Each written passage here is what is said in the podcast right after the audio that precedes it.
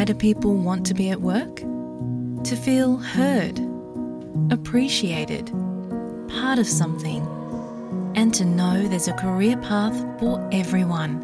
Inclusive workplaces are linked to increased innovation, productivity, and employee satisfaction. Make your organisation a place where people want to be. For inclusion and diversity training, visit inclusion-program.com.au.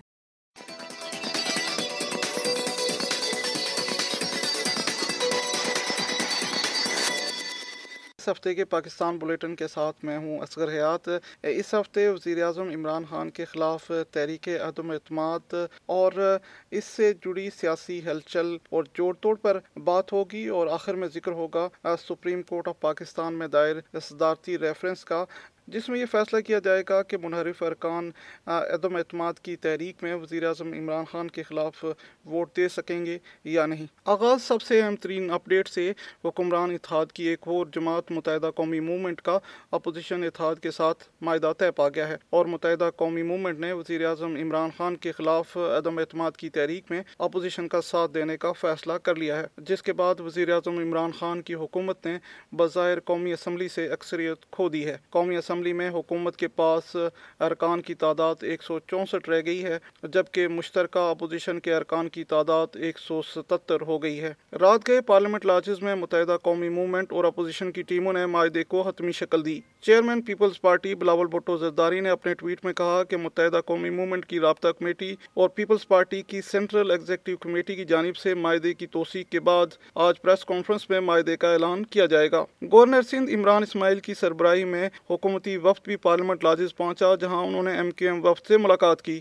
Media سے گفتگو میں عمران اسماعیل نے کہا کہ حکومت M Q M کے تحفظات دور کرے گی۔ ایم کیو ایم پاکستان ہمارے ساتھ پونے چار سال ہمارے ساتھ چلی۔ بڑا اچھا ساتھی کے طور سے سے انہوں نے ہمارا ساتھ دیا عمران خان کی حکومت کا ساتھ دیا ان کے پروگراموں کا ساتھ دیا ہماری خواہش ہے کہ آگے بھی ہمارے ساتھ ہے اس میں پاکستان کی بہتری کے لیے اگر ہمیں اس معاہدے میں کوئی مزید کوئی چیز دینی پڑے تو ہمیں اس میں کوئی آر نہیں ہے، ہمارے دل اور دروازے کھلے ہیں۔ اس سے قبل دو حکومتی اتحادیوں، بلوچستان عوامی پارٹی اور جمہوری وطن پارٹی نے بھی مشترکہ اپوزیشن کی حمایت کا اعلان کیا ہے۔ جبکہ حکومت کی ایک اور اتحادی جماعت مسلم لیگ کاف نے وزیر اعظم عمران خان کا ساتھ دینے کا فیصلہ کیا ہے۔ اس اعلان کے بعد مسلم لیگ کاف میں بغاوت سامنے آئی ہے اور وفاقی وزیر طارق بشیر چیمہ نے اپوزیشن کا ساتھ دینے کا اعلان کیا ہے۔ تحریک انصاف کے پندرہ کے قریب منحرف ارکان بھی سامنے آ چکے ہیں، جنہوں نے وزیر اعظم عمران خان کو اعتماد کا ووٹ نہ دینے کا اعلان کیا ہے۔ دوسری جانب، پیر اٹھائیس مارچ کو ہونے والے قومی اسمبلی کے اجلاس میں وزیر اعظم عمران خان کے خلاف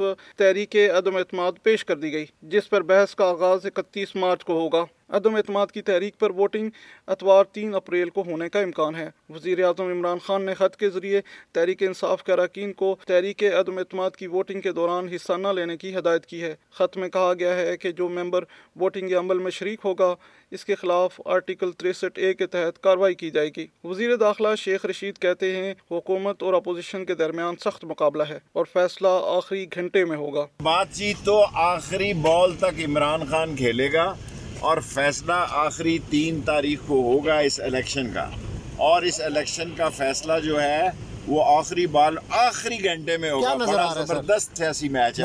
تحریک عدم اعتماد سے جڑی دوسری اہم ترین خبر پاکستان کے سب سے بڑے صوبے پنجاب کے وزیر اعلیٰ سردار عثمان بزدار نے اپنے عہدے سے استعفیٰ دے دیا ہے۔ انہوں نے اپنا استعفیٰ وزیر اعظم عمران خان کو پیش کر دیا ہے جبکہ حکمران جماعت نے اسپیکر پنجاب اسمبلی چودھری پرویز ضلعی کو پنجاب کا نیا وزیر اعلیٰ نامزد کر دیا ہے۔ اس سے قبل وزیر اعلیٰ عثمان بزدار کے خلاف تحریک عدم اعتماد پیر اٹھائیس مارچ کو پنجاب اسمبلی سیکٹریٹ میں جمع کروائی گئی، جس میں اپوزیشن جماعتوں کی جانب سے سردار عثمان بزدار کی کارکردگی کو نشانہ بنایا گیا۔ عدم اعتماد کی تحریک پر نون لیگ کے ایک سو بائیس اور پیپلز پارٹی کے چھ ارکان کے دستخط تھے۔ عثمان بزدار کے استعفے کے بعد پنجاب میں سیاسی جوڑ توڑ عروج پر پہنچ گیا ہے، جس کے بعد تحریک انصاف سے ناراض جہانگیر ترین اور علیم خان گروپ اہمیت اختیار کر گئے ہیں۔ نامزد وزیر اعلیٰ چودھری پرویز الہی نے حمایت حاصل کرنے کے لیے اراکین صوبائی اسمبلی اور سیاسی جماعتوں سے رابطے شروع کر دیے ہیں۔ جبکہ سابق صدر آصف علی زرداری نے کہا ہے سیاست کھیلنا سب کا کام ہے۔ ان کی تھوڑی سی تنگ نظری ہے۔ پرویز الہی صاحب کی سمجھتے ہیں کہ ان کو وہ بنا سکتے ہیں۔ میری نظر میں وہ پی ٹی آئی ان کو بنا نہیں سکتی۔ وہ ووٹس نہیں ہیں ان کے پاس پنجاب اسمبلی میں۔ اور جہاں تک کہ دوسرے لوازمات ہیں، یہ تو ہوتا رہتا ہے۔ اس طرح تو ہوتا ہے، اس طرح کے کام تحریک انصاف میں موجود مختلف دھڑوں نے اپنے الگ الگ اجلاس بلائے ہیں اور نئے وزیر اعلیٰ کی نامزدگی کے لیے مشاورت کی ہے۔ اپوزیشن کی جانب سے وزیر اعلیٰ پنجاب کے لیے عبدالعلیم خان اور حمزہ شہباز کے نام سامنے آ رہے ہیں۔ پاکستان کے وزیر اعظم عمران خان نے الزام عائد کیا ہے کہ بین الاقوامی فنڈڈ سازش کے ذریعے انہیں عہدے سے ہٹانے کی کوشش کی جا رہی ہے۔ تحریک انصاف کے پریڈ گراؤنڈ جلسے سے خطاب کے دوران وزیر اعظم عمران خان نے شرکا کو ایک خط لہرا کر دکھایا اور بتایا کہ خط کے ذریعے انہیں دھمکی دی گئی ہے۔ انہوں نے کہا کہ وہ یہ خط آف دی ریکارڈ کسی کو بھی دکھا سکتے ہیں۔ اسلام آباد میں پریس کانفرنس کرتے ہوئے وفاقی وزراء فواد چودھری اور اسد عمر نے بتایا کہ مراسلہ عدم اعتماد جمع ہونے کے ایک روز قبل بھیجا گیا اور خط میں عدم اعتماد کا ذکر موجود ہے۔ ابھی عدم اعتماد کی تحریک پیش نہیں ہوئی تھی اور اس سے پہلے یہ مراسلہ آیا ہے۔ تو یہ بڑی ایک غور طلب بات ہے کہ یہ ایسا نہیں ہوا کہ عدم اعتماد کی تحریک ہوئی تو اس کے بعد یہ مراسلہ بھیجا گیا اور یہ اہم اس لیے ہے کہ اس مراسلے کے اندر براہ راست عدم اعتماد کی تحریک کا ذکر ہے۔ اپوزیشن کی جماعتوں نے خط کو ایک ڈرامہ قرار دیا ہے۔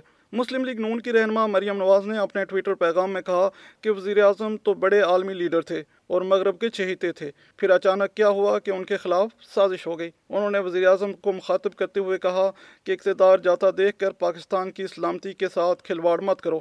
سینئر صحافی عابد عباسی کا کہنا ہے کہ خط کے ذریعے دھمکی والا معاملہ انتہائی سنگین نوعیت کا ہے۔ وزیر اعظم کو جلسے میں یہ بات کرنے کے بجائے قومی اسلامتی کمیٹی کا اجلاس طلب کرنا چاہیے تھا۔ آپ دیکھیں کہ وہ صرف عمران خان کو دھمکی نہیں ہے اگر وہ کہتے ہیں وہ پرائم منسٹر پاکستان کو دھمکی ہے ایک ملک کے وزیر اعظم کو دھمکی ہے جو بھی خط جس کنٹری کا ہے۔ جب ایسی چیزیں آتی ہیں تو پھر پرائم منسٹر پاکستان کو یہ سیکیورٹی کا ایشو اپنے کنسرن کوارٹرز یا ہمارے جو کنسرن خاص کر آپ دیکھیے کہ جو سیکیورٹی ایجنسیز ہیں ان کے ساتھ شیئر کرنا چاہیے۔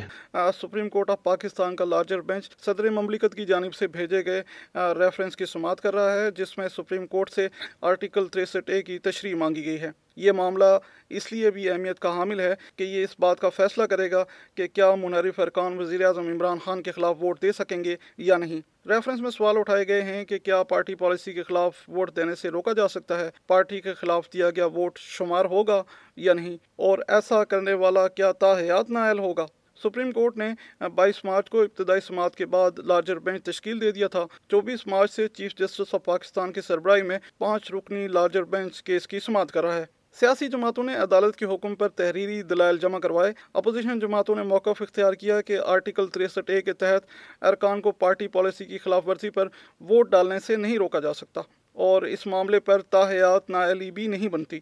اٹارنی جنرل نے دلائل دیتے ہوئے کہا کہ تریسٹھ اے کے تحت پارٹی پالیسی کی خلاف ورزی خیانت کے زمرے میں آتی ہے اور ایسے رکن کو تاحیات نائل قرار دینا چاہیے۔ دوران سماعت عدالت نے ریمارکس دیتے ہوئے کہا کہ معاملہ نااہلی کی میعاد کے تعین کا ہے۔